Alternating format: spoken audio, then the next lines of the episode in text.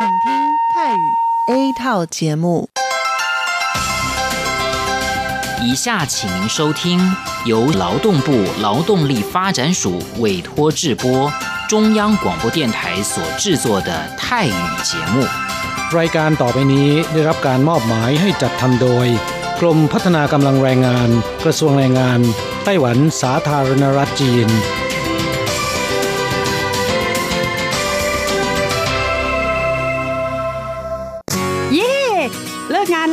เราไปคาราโอเกะกันเถอะ ฉันมีธุระ เธอไปกันเถอะ เอ๊ะนานทีปีหน จะนัดไปร้องเพลงกัน หรือว่าเธอมีนัดกับชายหนุ่มจ้าใช่ก็ดีนะสิ ฉันจะไปทำงานหาเงินต่างหาก จริงเหรอ เลิกงานแล้วยังไปหาเงินได้อีกทำไมดีจัง ไปทำที่ไหนอะจริงสิ แถวนี้มีโรงงานหนึ่งช่วงนี้ต้องการคนงานชั่วคราว ช่วงวันหยุดฉันก็ไปทำงานพิเศษที่นั่นจะได้หาเงินเพิ่มขึ้นอีกหน่อย อยากจะซื้อคอมพิวเตอร์ให้ลูกชายที่เมืองไทยลำไพไม่ได้นะ กฎหมายไต้หวันกำหนดไว้ว่า พวกเราจะต้องทำงานให้เท่าแก่ที่ยื่นขออนุญาตนำเราเข้ามาทำงานในไต้หวันเท่านั้น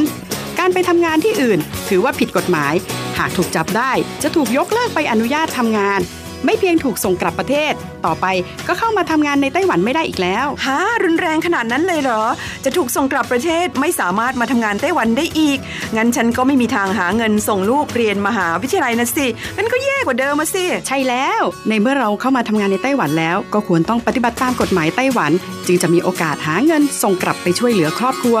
ฉันว่าเธอไปร้องเพลงกับฉันดีกว่านะอืมถูกอย่างที่เธอว่านั่นแหละ ฉันว่าฉันทำงานตามที่ระบุในสัญญาจ้างงานดีกว่า ไม่งั้นแทนที่จะหาเงินได้เยอะกว่าเดิมกลับ ถูกส่งตัวกลับประเทศซะนี่ ใช่แล้วทำงานอย่างถูกต้องตามกฎหมายดีกว่า ตอนนี้ไปร้องเพลงกับพวกเราได้หรือยังล่ะผู้ช่วยที่ดีของไต้หวันจูงมือกันก้าวไปข้างหน้า กรมพัฒนากำลังแรงงาน ร่วมฝ่าฟันไปพร้อมกับคุณ สนับสนุนโดยกรมพัฒนากำลังแรงงานกระทรวงแรงงานไต้หวัน วันดี สัปดาห์ที่แล้วเธอไปไหนมาเหรอทำไมไม่เจอเลย ใช่ ฉันกลับเมืองไทยมาเพิ่งกลับมาเมื่อวานก่อนที่เอง แม่ดีจังเลย แต่ทำไมรีบกลับมาเร็วจังล่ะ ก็ต้องขอบคุณเท่าแก่ฉันละเท่าแก่ไปทำเรื่องให้ฉันเข้ามาทำงานไต้หวันอีกครั้ง โดยผ่านศูนย์บริการจ้างตรงของรัฐบาลไต้หวัน ฮะ การจ้างตรงคืออะไรเหรอทำยากไหม ไม่ยากเลย เท่าแก่บอกว่าสะดวกมาก แล้วก็ไม่ต้องผ่านบริษัทจัดหางาน ไม่เพียงประหยัดค่าในหน้าที่เมืองไทยนะทำให้ฉันเก็บเงินได้เพิ่มขึ้น ช่วยครอบครัวฉันมีชีวิตที่ดีขึ้นด้วย นอกจากนี้ฉันอยู่กับเท่าแก่มานาน คุ้นเคยกันดี การเดินเรื่องเข้ามาทำงานในไต้หวัน โดยวิธีการจ้างตรงเนี่ยยังทำให้ฉันได้ทำงานในสถานที่ที่คุ้นเคย ไม่ต้องเสียเวลาปรับตัวให้เข้ากับที่ทำงานใหม่ เท่าแก่ก็ไม่ต้องปวดหัว ว่าจะต้องเริ่มสอนคนใหม่ เป็นผลดีกับทุกฝ่ายเลยล่ะ แม่ดีจริง ๆ ผมเองสัญญาก็ใกล้ครบแล้วนะเนี่ย ต้องรีบกลับไปบอกข่าวดีให้เท่าแก่รู้แล้วล่ะ จะได้ให้เท่าแก่ไปติดต่อที่ศูนย์บริการจ้างตรง เพื่อขอทำเรื่องให้ผมกลับมาทำงานไต้หวันใหม่ โดยวิธีจ้างตรงได้เลย แล้วก็จะต้องไปบอกข่าวนี้กับเพื่อนๆทุกคนให้ได้รู้กันด้วย ใช่ เรื่องดีๆ แบบนี้ต้องบอกต่อจะได้ไปใช้บริการกันเยอะๆ ผู้ช่วยที่ดีของไต้หวันจูงมือกันก้าวไปข้างหน้า กรมพัฒนากำลังแรงงาน ร่วมฝ่าฟันไปพร้อมกับคุณ สนับสนุนโดยกรมพัฒนากำลังแรงงาน กระทรวงแรงงานไต้หวัน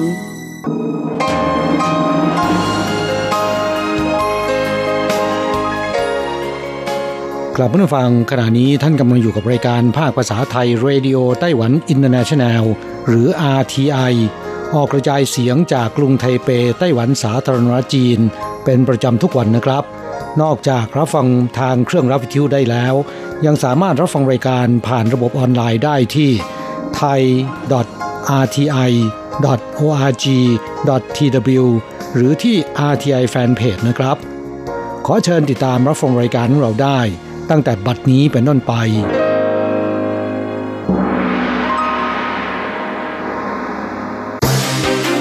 ลำดับแรก ขอเชิญติดตามรับฟัง ข่าวประจำวัน สวัสดีครับคุณผู้ฟังที่รักและเคารพทุกท่านครับ วันนี้ตรงกับวันพุธที่ 25 กันยายน ปีพุทธศักราช 2562 นะครับ สำหรับข่าวประจำวันจาก RTI ในวันนี้ก็มีผมกฤษณัยสายประพาสเป็นผู้รายงานครับ เรามาเริ่มต้นกันที่ องค์การการบินพลเรือนระหว่างประเทศหรือ ICAO นะครับได้เปิดการประชุมสมัชชาใหญ่ขึ้น ซึ่งจัดให้มีขึ้นเป็นประจำทุก 3 ปี โดยเปิดฉากขึ้นแล้วเมื่อวานนี้นะครับที่นครมอนทรีออลประเทศแคนาดา แม้ไต้หวันจะไม่ได้รับเชิญให้เข้าร่วมการประชุม แต่ก็ได้ส่งรองอธิบดีกรมการบินพลเรือน กระทรวงคมนาคมไต้หวันนำคณะไปเคาะประตู เรียกร้องให้ประชาคมโลกให้ความสนใจ ต่อกรณีที่ไต้หวันถูกกีดกันทำให้เกิดช่องโหว่ความปลอดภัยการบินขึ้น โดยในการประชุมสมัชชาวันแรกครับมีประเทศของไต้หวันหลายประเทศนะครับ อย่างเช่นเซนต์คริสโตเฟอร์และเนวิสรวมทั้งอธิบดีกรมการบินพลเรือนของเฮติ ก็ได้กล่าวสนับสนุนไต้หวัน ซึ่งนางเหอสูผิงรองอธิบดีกรมการบินพลเรือนไต้หวันก็บอกว่า การประชุมในวันนี้นั้นคณะผู้แทนไต้หวันได้จัดการพบหารือแบบทวิภาคี กับมิตรประเทศไต้หวันและก็ประเทศที่มีอุดมการเดียวกันกับของไต้หวันแล้ว 4 ประเทศ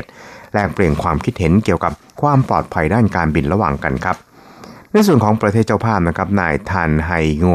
แล้วก็นายสตีเฟนกรีน สมาชิกวุฒิสภาแคนาดา ก็ได้เปิดเผยกับ RTI ครับว่า ภายใต้การกดดันของจีนนั้นไต้หวันไม่ได้รับเชิญให้เข้าร่วมการประชุมในปีนี้ ซึ่งเป็นสิ่งที่น่าเสียดายเป็นอย่างยิ่งครับ และน่ากลัวมากด้วย โดยในทรานไฮโงนะครับก็บอกว่า เชื่อว่าประเทศสมาชิก ICAO ส่วนใหญ่เห็นใจไต้หวัน และหวังว่าไต้หวันจะยืนหยัดเรียกร้องเพื่อความปลอดภัยด้านการบินระหว่างประเทศต่อไปอย่างเด็ดเดี่ยวครับ อีกคราวหนึ่งเราไปดูเกี่ยวกับทางด้าน องค์กรผู้ร่วมจัดกิจกรรมเดินขบวนไต้หวันฮ่องกงในไต้หวันนะครับได้เปิดแถลงข่าวในวันนี้โดยมีสสพักรัฐบาลแล้วก็สสอิสระหลายคนเข้าร่วมการแถลงข่าวครับ ไม่ว่าจะเป็นมาจากพรรค DPP พรรครัฐบาลพรรค New Power Party แล้วก็ผู้สมัครสสอิสระอีกหลายท่าน ต่างเรียกร้องพรรคการเมืองแล้วก็นักการเมือง ชาวไต้หวัน ร่วมกันออกมาสำแดงกำลัง สนับสนุนการเคลื่อนไหวต่อต้านกฎหมายส่งผู้ร้ายข้ามแดนให้จีนของฮ่องกง ที่ยืดเยื้อมานานกว่า 2 เดือนแล้วครับ คุณคุมาเยาวชนชาวฮ่องกงครับบอกว่า แน่นอนว่าไต้หวันนั้นไม่ใช่ฮ่องกงตั้งแต่ต้นเดือนกรกฎาคมเป็นต้นมานะครับ ในไต้หวันนั้นมีการเคลื่อนไหวหลายครั้ง ซึ่งก็ส่งสัญญาณสนับสนุนชาวฮ่องกงแสดงเห็นถึงความเร่าร้อนและความเป็นมิตรของชาวไต้หวันและก็หวังว่า จะเข้าใจความรู้สึกของชาวฮ่องกงซึ่งเขาเห็นว่าปัญหานี้นะครับเป็นปัญหาความถูกต้องขาวกับดำจึงขอเรียกร้องให้ชาวไต้หวันทุกหมู่เหล่า ออกมาสนับสนุนฮ่องกงนะครับกับนายคูมานั้นก็ได้ระบุนะครับโดยบอกครับบอกว่า 香港或者台湾都不会是孤岛，而是命运共同体。我们不活在明天，我们都活在当下。我们再次需要台湾的朋友们不分党派站出来，为了良。 ครับเขาก็บอกนะครับบอกว่า เราไม่ว่าจะเป็นฮ่องกงหรือไต้หวัน จะไม่มีวันกลายเป็นเกาะร้างที่ถูกโดดเดี่ยว แต่จะมีชะตาชีวิตร่วมกัน เราจะไม่มีชีวิตอยู่ในวันพรุ่งนี้ แต่ว่ามีชีวิตอยู่ในปัจจุบัน หวังว่าเพื่อนๆชาวไต้หวันทุกภาคส่วน จะก้าวออกมา ส่งเสียงเรียกจากใจ ส่งกำลังใจให้แก่ประชาธิปไตยและความเป็นธรรมที่ชาวฮ่องกงเชื่อมั่น จึงขอเรียกร้องทุกภาคส่วนด้วยความจริงใจยืนอยู่เคียงข้างชาวฮ่องกงและชาวโลกผู้รักในเสรีภาพ ร่วมกันเดินขบวนในวันที่ 29 กันยายนศกนี้หนุนฮ่องกงให้ยืนหยัดต่อสู้ต่อไปครับ อีกข่าวหนึ่งเราไปดูเกี่ยวกับการออกรางวัลใบเสร็จรับเงิน หรือว่าใบกำกับภาษีของไต้หวันที่มีขึ้นเป็นประจำทุก 2 เดือนนะครับ โดยจะออกรางวัลทุกวันที่ 25 ของเดือนขี้ เพื่อตรวจรางวัลใบเสร็จในช่วง 2 เดือนก่อนหน้านี้ รางวัลใหญ่สุดก็คือรางวัลพิเศษ 10 ล้าน NT นะครับ แล้วก็รางวัลที่ 1 2 ล้าน NT แล้วก็ยังมีรางวัลย่อยๆ อีกนับไม่ถ้วน คุณผู้ฟังพร้อมหรือยังครับ ถ้าพร้อมแล้ว เราก็ไปตรวจรางวัลกันครับ ครับรางวัลใบเสร็จรับเงินล่าสุดของไต้หวันเป็นงวดประจำเดือนกรกฎาคม แล้วก็สิงหาคมนะครับรับรางวัลได้ในช่วงระหว่างวันที่ 6 ตุลาคม ถึง 6 มกราคมปีหน้าครับก็รางวัลพิเศษ 10 ล้าน NT เลขที่ออกก็คือ 45698 621ครับ ส่วนรางวัลที่ 1 รางวัลละ 2 ล้าน NT เลขที่ออกก็คือ 19614436 ครับ สำหรับส่วนที่เหลือนะครับรางวัลละ 200,000 NT ต้องถูกหมดทั้ง 7 ตัว มี 3 ชุดครับ ได้แก่ 96182 420 4746 4012 แล้วก็ 627811818 คือต้องถูกหมดทั้ง 8 ตัวของชุดใดชุดหนึ่งนะครับ และถ้าหากว่าตรวจถูกเลขรางวัลข้างต้น 7 ตัวหลังนี่นะครับ ก็จะได้รางวัลรางวัลละ 40,000 NT ครับ ตรวจถูก 6 ตัวหลังรางวัลละ 10,000 NT ตรวจถูก 5 ตัวหลังรางวัลละ 4,000 NT และตรวจถูก 4 ตัวหลังครับรางวัลละ 1,000 NT และตรวจถูก 3 ตัวหลังเนี่ยก็คือเลขท้าย 3 ตัวครับรางวัลละ 200 NT ตามลำดับครับนอกจากนี้นะครับยังมีรางวัลพิเศษเลขท้าย 3 ตัวรางวัลละ 200 NT มี 2 ชุดครับได้แก่ 928 แล้วก็ 889 ทั้งนี้นะครับตั้งแต่ปีนี้เป็นต้นมาเนี่ยกระทรวงการคลังไต้หวัน ก็ได้ใช้แอปพลิเคชัน ตรวจรางวัลได้ 24 ชั่วโมง และยังสามารถโอนเข้าบัญชีของผู้ถูกรางวัลได้โดยตรง ประหยัดภาษีอากร 0.4%หากถูกรางวัล 10 ล้าน ก็ประหยัดได้ถึง 40,000นะครับถ้าถูกรางวัล 2 ล้าน ก็ประหยัดได้ถึง 8,000 NT ทีเดียวครับ ครับอีกข่าวหนึ่งเราไปดูเกี่ยวกับภาพยนตร์ Cape No. 7นะครับหนังดังไต้หวันในอดีตลุยทีวีมะกันนะครับในช่วงตุลาคมนี้ครับเพื่อเผยแพร่ประชาสัมพันธ์หนังร่วมสมัยของไต้หวันในสหรัฐสำนักงานผู้แทนไต้หวันประจำสหรัฐจึงได้จับมือกับสถานีโทรทัศน์มหาวิทยาลัยนครนิวยอร์ก แพร่ภาพหนังไต้หวันผลงานเด่น 5 ผู้กำกับไต้หวันจำนวน 5 เรื่อง ตั้งแต่เดือนตุลาคมเป็นต้นไปครับ เปิดฉากด้วยหนังดังในอดีตที่สร้างความฮือฮาในไต้หวัน แล้วก็ทำเงินถล่มทลายมาแล้ว นั่นก็คือภาพยนตร์เรื่องเคปนัมเบอร์เซเว่นหรือไหเจียวชีเฮาผลงานการกำกับของผู้กำกับหนุ่มเว่ยเต๋อเซิงเพื่อให้ผู้ชมชาวอเมริกันนั้นได้สัมผัสหนังและวัฒนธรรมไต้หวันผ่านการฉายภาพยนตร์นะครับ ครับศูนย์วัฒนธรรมไทเปสำนักงานผู้แทนไต้หวันประจำนิวยอร์กก็จับมือกับรายการ City Cinematheque ของสถานีโทรทัศน์ CUNY TV นะครับ เปิดวิสัยทัศน์ภายใต้ธีม An Island of Stories นะครับ Recent Films from Taiwan ฉายภาพยนตร์ไต้หวันรวม 5 เรื่องต่อเนื่องในช่วงวันหยุดสุดสัปดาห์นี้นะครับ สำหรับภาพยนตร์ไต้หวัน 5 เรื่องที่จะนำไปฉายนะครับนอกจาก Cape Number Seven แล้ว ยังประกอบไปด้วย ผลงานของผู้กำกับจงม่งหง เรื่องซือหุน หรือวิญญาณดับผู้กำกับจางจัวหลิน จุ้ยเซิงม่งสื่อหรือเมาเกิดฝันตายภูมิกับเจ้าเต๋อเอออินนะครับลากรมันเดเล และภูมิกับหยางหย่าเจ๋อในเรื่องกวนอิ่มเลือด ที่ผ่านมานะครับสายโทรทัศน์ดังกล่าวนั้นเคยนำผลงานพ่วมกับชื่อดังไต้หวัน ไปออกอากาศแล้วหลายเรื่องทีเดียวไม่ว่าจะเป็นผลงานของโหเซียวเสียนหยางเต๋อชางแล้วก็ไช่หมิงเลี่ยงนะครับ ครับอีกข่าวหนึ่งเราไปดูเกี่ยวกับทางด้านชาวญี่ปุ่นนะครับ สุดชอบกระเป๋าสายรุ้งไต้หวัน จนถูกขนานนามว่ากระเป๋าหลุยเวตตองไต้หวันทีเดียวครับครับกระเป๋าสายรุ้งหรือว่าถุงสายรุ้งนะครับที่บรรดาอาม่าในไต้หวันนิยมนำติดตัวไปจ่ายกับข้าวที่ตลาด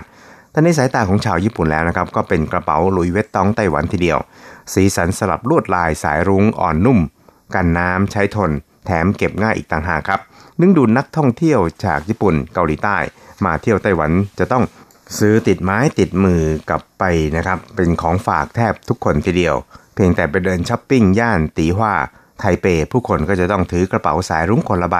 ซึ่งยังมีการนำเอากระเป๋าแบบนี้ มาออกแบบในหลากรูปหลายแบบด้วย เช่นทำเป็นกระเป๋าสะพาย กระเป๋าใส่เศษตังค์ส่งผลให้ยอดขายพุ่งถึง 5 เท่าตัว ในช่วงเวลาสั้นๆ เพียง 5 ปีเท่านั้นครับครับกระเป๋าสายลุงสีเตะตานักท่องเที่ยวชาวเกาหลีใต้นั้น ซื้อกันทีเดียวหลายหลายใบครับ ชาวญี่ปุ่นนั้นก็ชอบสุดๆ เหมือนกัน ซื้อกันทีเดียวแบบละใบนะครับลวดลายละใบ เพราะชื่นชอบในคุณภาพพลาสติกนุ่มนิ่ม กันน้ำแล้วก็ทนทานด้วยครับ ครับกระเป๋าสายลุงไต้หวันใช้งานได้หลากหลาย เดิมนั้นอาม่าจะเอาไปจ่ายตลาด แต่ตอนนี้กลายเป็นกระเป๋าระดับ LV สีสันสะดุดตา ทั้งแดงน้ำเงินมาเป็นแดงดำรูปร่างก็แปลกใหม่เป็นที่ถูกใจของบรรดานักท่องเที่ยวเป็นอย่างมากเลยทีเดียวครับ สุดท้ายครับเราไปดูข่าวเกี่ยวกับคอเล่าฟังทางนี้นะครับ คนไต้หวันนั้นขับแอลกอฮอล์ออกจากร่างกายได้น้อยที่สุดนะครับ เฉิงหลงในท่ามวยหมัดเมา แต่ขอเล่าทั้งหลาย เมื่อดื่มแล้วหน้าแดงแบบนี้หรือเปล่า แต่แบบนี้ไม่ได้หมายความว่าการขับแอลกอฮอล์ในร่างกายของเรานั้นดีนะครับ แต่ว่ามาจากการขับแอลกอฮอล์ในร่างกายที่ไร้ประสิทธิภาพนั่นเองครับ คุณหมอเจิ้งอีชินนั้นก็ได้เตือนนะครับว่าชาวเอเชียส่วนใหญ่นั้นมีปัญหาในเรื่องของการขับแอลกอฮอล์ออกจากร่างกาย เพราะว่ามีสาร acetaldehyde dehydrogenase ในอัตราส่วนที่ค่อนข้างสูง เพราะดื่มเหล้าเข้าไปแล้วเนี่ยก็ง่ายที่จะรู้สึกไม่สบายตัว ดื่มเหล้ามากนั้นเป็นอันตรายต่อสุขภาพและหากร่างกายไม่อาจขับแอลกอฮอล์ออกจากร่างกายได้ ก็จะทำให้หน้าแดงหัวใจเต้นเร็วปวดหัวเวียนหัวอาเจียน มีกว่าครึ่งของคอเหล้าในไต้หวันที่มีพันธุกรรมเช่นนี้นะครับ นอกจากนี้ยังมีผลงานวิจัยบอกว่าการดื่มเหล้ามากเกินไป อาจก่อมะเร็งได้ ไม่เป็นผลดีต่อสุขภาพ โดยเฉพาะอย่างยิ่งคอเหล้าที่เรียกว่าคอทองแดง มีโอกาสเป็นมะเร็ง หลอดอาหารสูงกว่าคนทั่วไปถึง 50 เท่าโดยเฉพาะอย่างยิ่งผลงานวิจัยพบว่าชาวไต้หวันนั้น มีสมรรถนะในการขับแอลกอฮอล์ออกจากร่างกายได้แย่ที่สุดในโลก คุณหมอเจิ้งครับก็แนะนำครับว่า ชาวไต้หวัน 45-47%นั้นขาดสารตัวนี้ ผู้ป่วยเหล่านี้นั้นอาจจะรู้สึกไม่สบายเมื่อดื่มเหล้าเข้าไป ปัจจุบันทางการแพทย์แนะนำให้ดื่มเหล้าได้วันละไม่เกิน 1 กระป๋องเบียร์ หรือปริมาณแอลกอฮอล์เท่ากับเบียร์ประมาณ 350ซีซีเท่านั้นและจากสถิติขององค์การอนามัยโลกก็บอกว่าในปี 2016 นั้น มีผู้เสียชีวิตจากเหล้าถึง 3 ล้านคน ส่วนใหญ่เสียชีวิตเพราะระบบทางเดินอาหารและระบบทางเดินโลหิตหัวใจหรือโรคมะเร็ง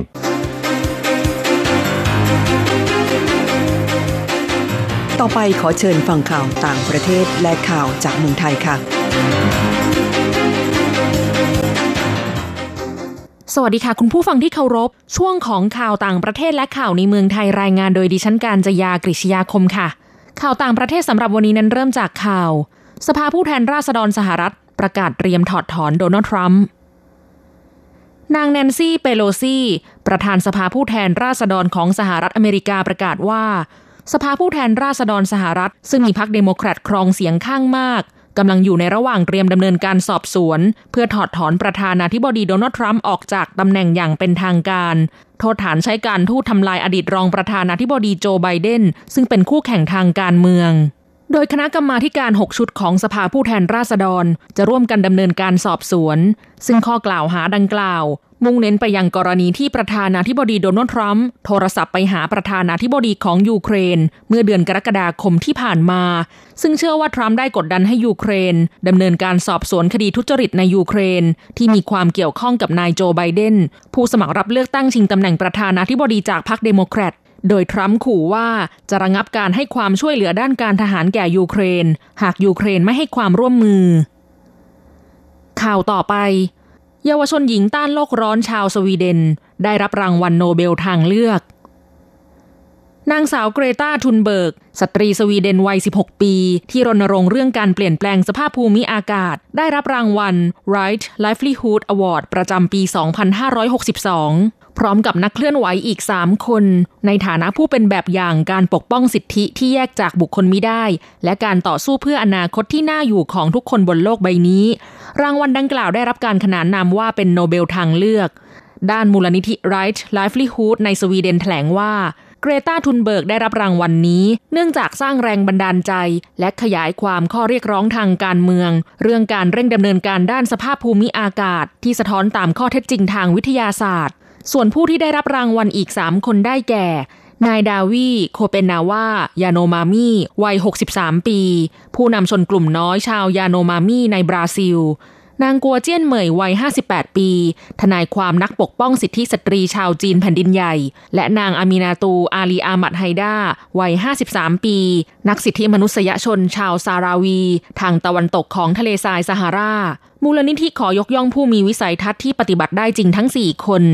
เพราะความเป็นผู้นำของพวกเขาได้ทำให้คนหลายล้านคน ลุกขึ้นมาปกป้องสิทธิที่แยกจากบุคคลไม่ได้ และต่อสู้เพื่ออนาคตที่น่าอยู่ของทุกคนบนโลกใบนี้ โดยทั้งหมดจะได้รับเงินรางวัลคนละ 1 ล้านโครน หรือประมาณ 3 ล้านบาท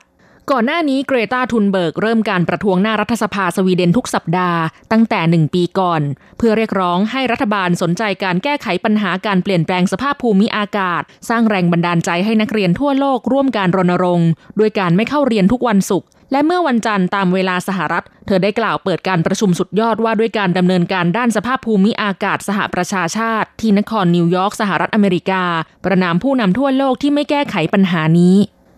ต่อไปขอเชิญคุณผู้ฟังรับฟังข่าวในเมืองไทยค่ะ คาดเงินสะพัดกินเจในไทย ปีนี้กว่า 46,500 ล้านบาท นายธนวัฒน์พลวิชัย ผู้อำนวยการศูนย์พยากรเศรษฐกิจและธุรกิจ มหาวิทยาลัยหอการค้าไทย เปิดเผยผลสำรวจพฤติกรรมการใช้จ่ายในช่วงเทศกาลกินเจปี 2562 ตั้งแต่วันที่ 29 กันยายนถึง 7 ตุลาคม 2562 พบว่าปีนี้ประชาชนร้อยละ 38.4 ตั้งใจจะกินเจ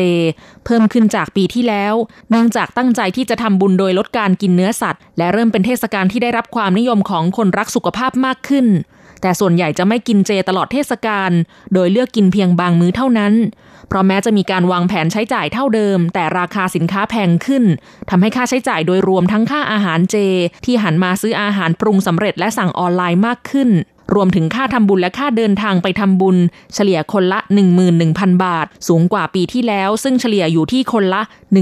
1936 บาท ส่งผลให้เม็ดเงินสะพัดในช่วงเทศกาลกินเจปีนี้อยู่ที่ 46,549 ล้านบาท แม้จะขยายตัวร้อยละ 1.3 แต่เป็นอัตราการขยายตัวต่ำสุดในรอบ 12 ปี นับตั้งแต่ทำการสำรวจมาต่อไปเป็นอัตราแลกเปลี่ยนประจำวันพุธที่ 25 กันยายน พุทธศักราช